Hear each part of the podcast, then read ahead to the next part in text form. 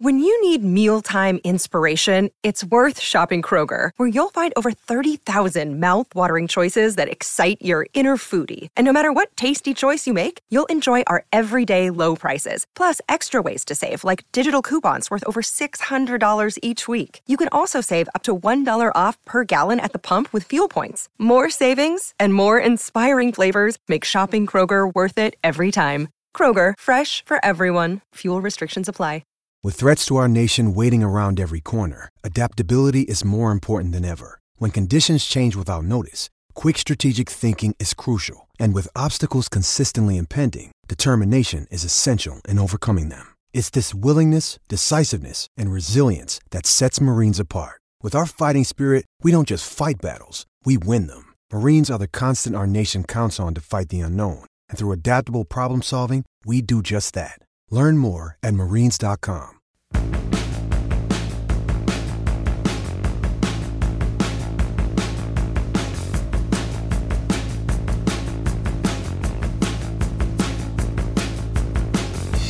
Welcome to the Dale Lolley Show here on the DK Pittsburgh Sports Podcasting Network. I'm Dale Lolley, your host. And uh, today I want to talk a little bit of offensive line play. And uh, something that, that, that triggered this for me um, was Football Outsiders coming up with their list, uh, their tiers list of offensive lines in the NFL. And this was uh, compiled by uh, Aaron Schatz, uh, Mike Tanier, and then eight year veteran, NFL veteran Jeff Schwartz. Uh, they ranked all 32 NFL teams by the overall strength of their offensive lines. And here's what they decided on. And they did these in order. So uh, I'm looking at this, and and the Steelers' offensive line comes in as a D plus, and you might say, well, that's awful, that's terrible. He can't be a D plus. That that's that's uh, you know no uh, upgrade at all from what what they were last year. Well, actually, it is because if you look at what's how these things are tiered, uh, behind the Steelers on this list are the Falcons, the Seahawks, the Houston Texans, the Carolina Panthers, the New York Giants, the Tennessee Titans, the New York Jets, and the Chicago Bears. Then you have the Steelers. So essentially, the Steelers come in ranked 24th. Now you could say that you could say this is a really tough grading system um, because although most of the teams do get C's or C plus for their offensive line play, the, the majority of lines aren't that good in the NFL. There's only a few teams, a handful of teams who have a B or an A grade on this. There are more teams in that D plus or uh, DD plus and uh, F grading, uh, but 24 is that a fair ranking for the Steelers' offensive line? Would you take it if the Steelers' offensive line was the 24th best offensive line in the NFL this year? Because I don't think they were that last year. They were probably closer to 28th, somewhere in that range. So that would be an improvement. But is that enough?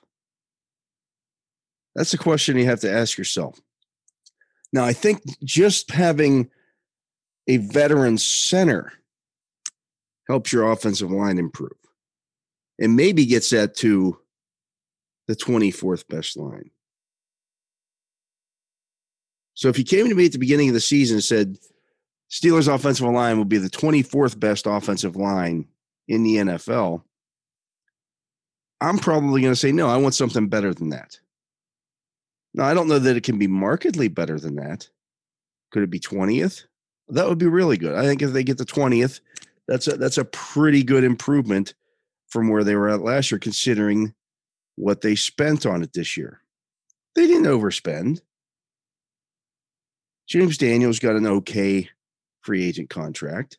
Mason Cole got an okay free agent contract. They gave Chuk Okorafor, despite everybody complaining about it, got an okay free agent contract. They didn't overspend on any of those guys. Those are those are average starting money for an NFL player at those positions. League average. But if the Steelers have five league average players on their offensive line. That's not bad. That's what you're looking for. You'd like that line to be at least league average. Because if you have five league average starters, your offensive line is going to be okay. It's probably going to be in the top half of the of the league in terms of overall play. That's just the reality of, of, of offensive line play in today's NFL. If you look at the lines that are ranked ahead of them, and, and I don't even know that I agree with a couple of these lines that are ranked ahead of them, the Steelers right now. I don't think the Dolphins have a great offensive line. They were worse than the Steelers last year in the offensive line. Now they they added a stud in, in Terron Armstead, but does that make them markedly better than the Steelers when they have holes at other spots? I mean, massive holes. I don't think so. The Raiders are a team, the Cardinals, the Vikings. I think that if you look at this, they, they give this the Detroit Lions a C. That's that's kind of a rough ranking for the, for the Lions, I think. They get a pretty good offensive line. But also in that tier just ahead of the Steelers with a C offensive line are the Bengals and Ravens. Not great offensive lines. Teams that get a C plus. The Rams, the Patriots, the Saints, the Chargers, the 49ers. Now there's some teams in there that are you know big things are expected of. The Rams won the Super Bowl last year. And then their left tackle retired. The 49ers are everybody's darlings this year to go win the AFC West and be a potential Super Bowl team. I don't know that I, that I believe that. I don't know if they're, I don't think that they're ready to take that step. I'm not, I'm not banking on Trey Lance being the savior out there. I don't know that it's going to be better offensively than what they were. They'll be different. And then those teams that have above a C grade, there's only a handful here. You've got the Bills, Washington, Dallas, the Broncos, the Packers, the Browns, the Eagles, the Chiefs, and Tampa Bay. It's a pretty select group. In fact, you're looking at a grand total of, uh, real quick here, that, that's 13, 14 teams in the league that have above average. No, that's not even 13. What am I saying? Uh, that's only eight teams, nine teams in the NFL who Football Outsiders considers to have above a C plus line, above a slightly above average offensive line. That's not many folks. So if the Steelers can get themselves into that conversation, if that line plays better this year and everything gels together, and I expect it will be, maybe not right away, but certainly by the end of the season because they've got, they've got a group of young players at that position and they're going to continue to get better if they can work their way into that conversation to be a C offensive line, this team's going to be okay. The Steelers will be just fine in 2022. Where could that go wrong? Well, I think we know in many ways what the players are, who those players are on the right side of the line. I think Chukwuma Okorafor is pretty much at this point in his career league average starting right tackle in the NFL. James Daniels has potential. I think he's at least league average right now and has the potential to be a little bit better than that, maybe even a lot better than that. And I think Mason Cole can be a league average starting center. That left guard will get itself sorted out. Could be Kevin Dotson, could be Kendrick Green.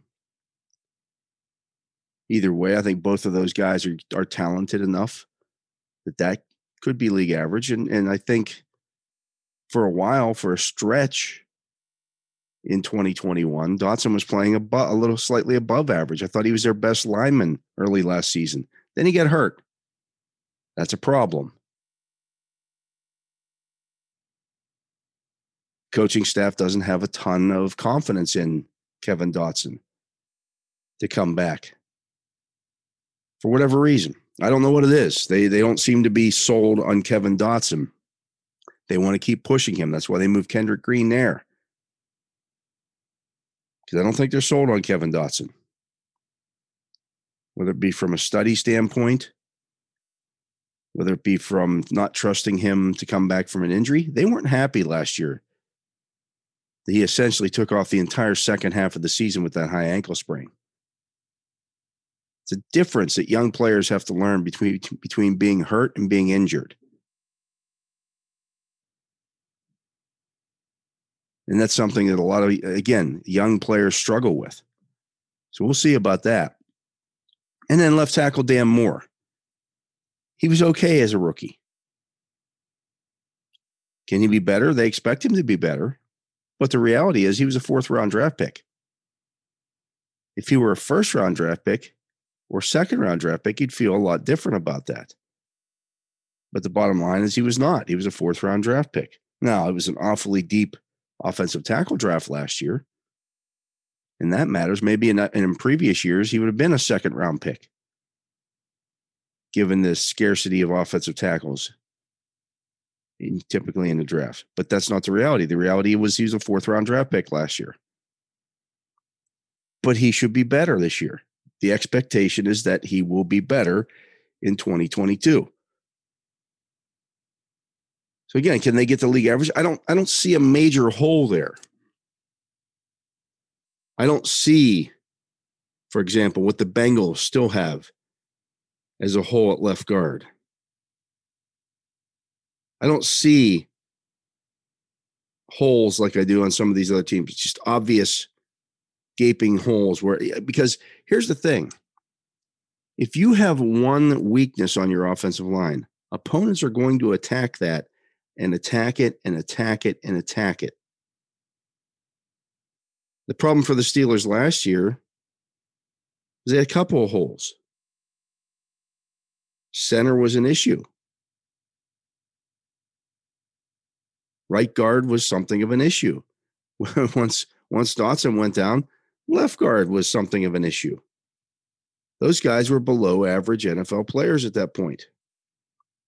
So your entire center of your offensive line was a problem. And a lot of it was communication issues. It wasn't necessarily guys being getting physically beaten, although that happened at times. But it was a lot of it was communication problems. And some of it was because opponents always knew where Ben Roethlisberger was going to be when the ball was snapped. Now, he might get rid of the ball quickly, but they knew he was going to be five yards behind the center or seven yards behind the center, wherever that, wherever that ball was snapped to. He wasn't going to move around the whole lot. So you could just pin your ears back and go. And they knew that the ball was coming out quickly. And if it wasn't coming out quickly, it was getting handed off to Najee Harris. So when the ball was snapped last year, more often than not, there were 10 players within five yards of the line of scrimmage because they knew the ball was coming out quickly or it was going to be a handoff. That's not a good way to play football. That's not a winning way to play football. The Steelers won more games last year than they probably should have. Part of that was because of Ben Roethlisberger. But it's awfully difficult to be really dangerous as an offense when everybody knows exactly what you're going to do on any given play. So just having some some athleticism, a different player at quarterback this year should make a difference for that offensive line. And I'm not throwing dirt on on the on the the, the grave of Ben Roethlisberger here. What he did last year was still more than good enough to get them into the playoffs. In seven second half uh, game winning drives. six fourth quarter comebacks. Both of those led the NFL last year. But boy, if you get more consistent quarterback play over the course of the game, it goes a long way towards helping that offensive line. Backing defenses off a little bit. It'll help their wide receivers as well. They won't see nearly as much press coverage as they did last year. That should change things up for guys like Chase Claypool. Should help George Pickens. Johnson is the one guy that, that you know press coverage didn't seem to affect. He can get open against anybody. But it should be different. And it should help that offensive line a, a great deal, backing some defenders out of the box. And maybe they come in better than tw- that 24th ranking that they were on Football Outsiders. I'm going to take a break. I am Dale Lolley here on the Dale Lolley Show. You're listening to the DK Pittsburgh Sports Podcast Network, and we'll be back with more right after these messages.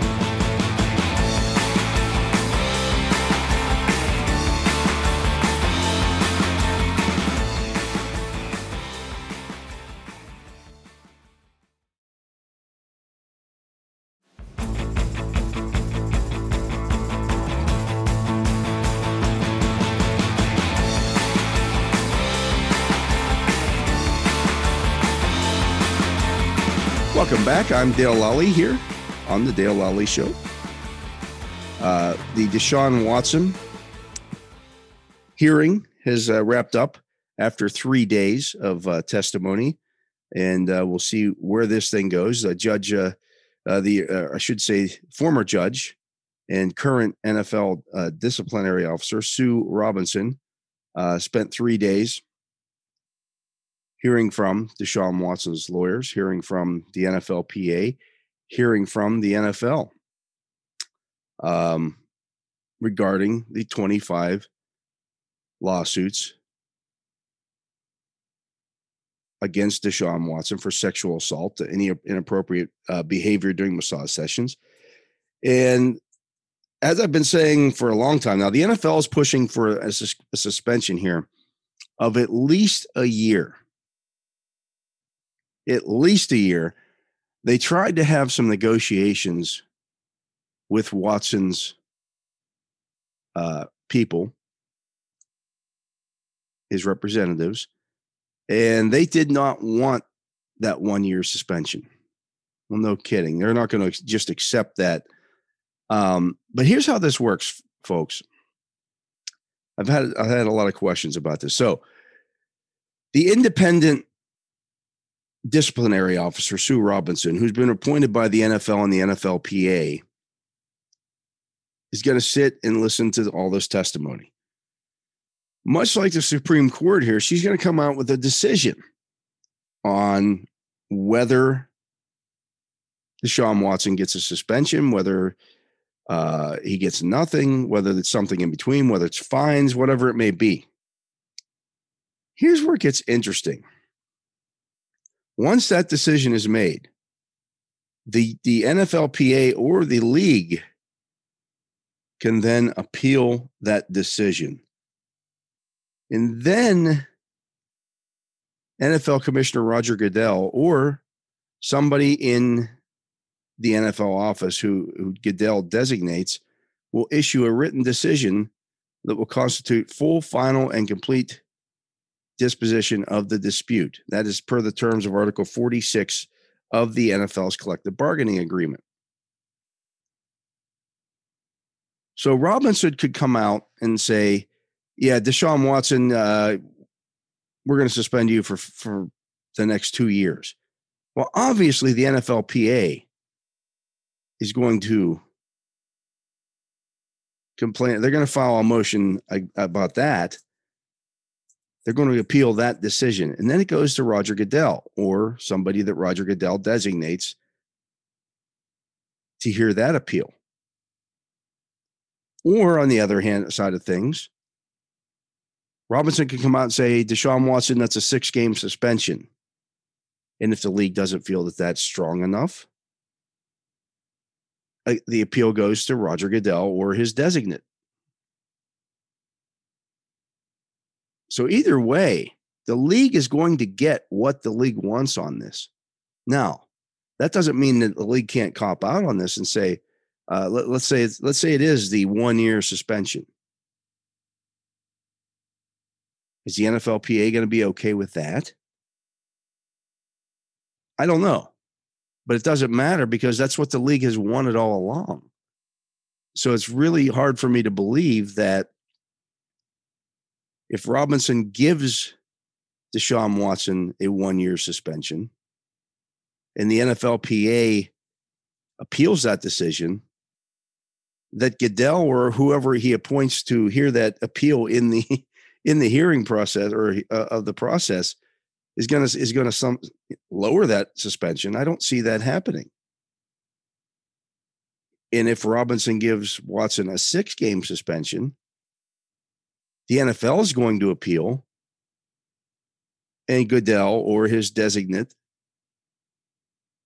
will then increase that to a year suspension because that's what the NFL has wanted. So the bottom line is, I don't think Deshaun Watson plays football for the Cleveland Browns in 2022. And that changes the entire complexion of the AFC North. I've actually seen things this week, and I don't agree with it at all.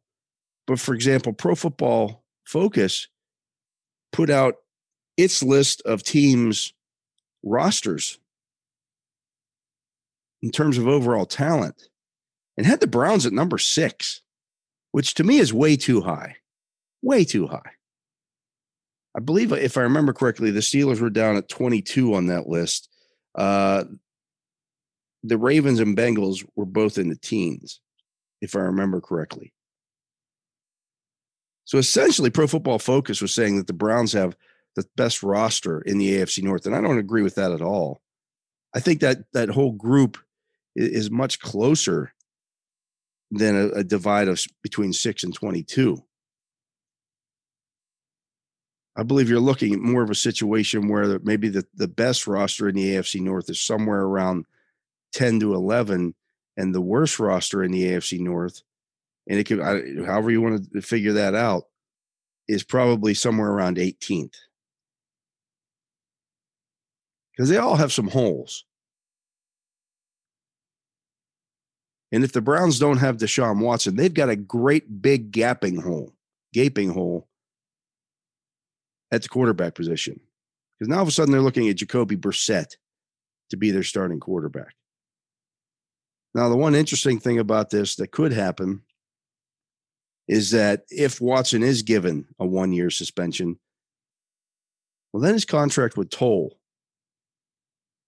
for the 2022 season. So now all of a sudden, he's not on necessarily on the books for the, the, the Browns other than his signing bonus. Could they go out and make a play for Jimmy Garoppolo? People are suggesting that. Here's the problem with that are they going to give up more draft picks to go get Jimmy Garoppolo, who, by the way, also still has not thrown a football this year?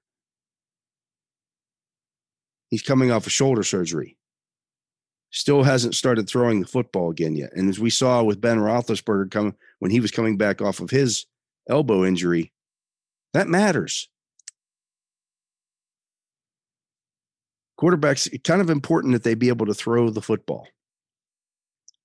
So I'm just fascinated by this whole situation. Everybody in the NFL is watching this situation to see what happens. This is the re- first real test of this new disciplinary process with the jointly appointed disciplinary officer. But the league is still going to get what the league wants in these situations. That's just the reality of the situation because Roger Goodell or somebody that he designates from the NFL offices gets to hear the appeal. Is that fair to the players? I don't know, but they agreed to it. The NFLPA agreed to this in the latest CBA. So, whether it's fair or not, it's the reality of the situation. We will see what happens with this situation with the Cleveland Browns. Uh, again, I don't think Deshaun Watson plays football in 2022. And that makes things very interesting in the AFC North. I don't think the Browns were a contender to win the AFC North this year, even with Deshaun Watson. He hasn't played football in two years. They've got some holes. That defense, their, their interior defensive line is bad. Teams will be able to run all over the Cleveland Browns. Their wide receivers are bad. But if they had Deshaun Watson, he at least gives them a fighting chance. I don't think that's going to happen this year, and we'll see what what that changes, what the, that how that affects the hierarchy in the AFC North and the AFC as a whole once that happens. That's going to do it for today's Dale Lolley Show or this week's Dale Lolley Show. I'll be back again next week, and uh, we'll talk a little more uh, Steelers football, NFL football, everything that's happening around the AFC North. Uh, we appreciate you listening to this edition of the Dale Lolley Show. Uh, of course, you can like us here on whatever uh, platform you're listening on. You can uh, give us a like. You can hear all of our other shows here on the DK Pittsburgh Sports Podcasting Network. Of course, DK's Daily Shots and our, our shows on the Steelers, the Pirates, the Penguins, even Pitt and Penn State. So lots of stuff to talk about there. Certainly, college football has got a little bit of a, a jolt on on Thursday this week as well uh, with that news that USC and UCLA are joining the Big Ten. Lots of stuff to talk about, uh, but that will do it for today's show. I'll talk to you next week.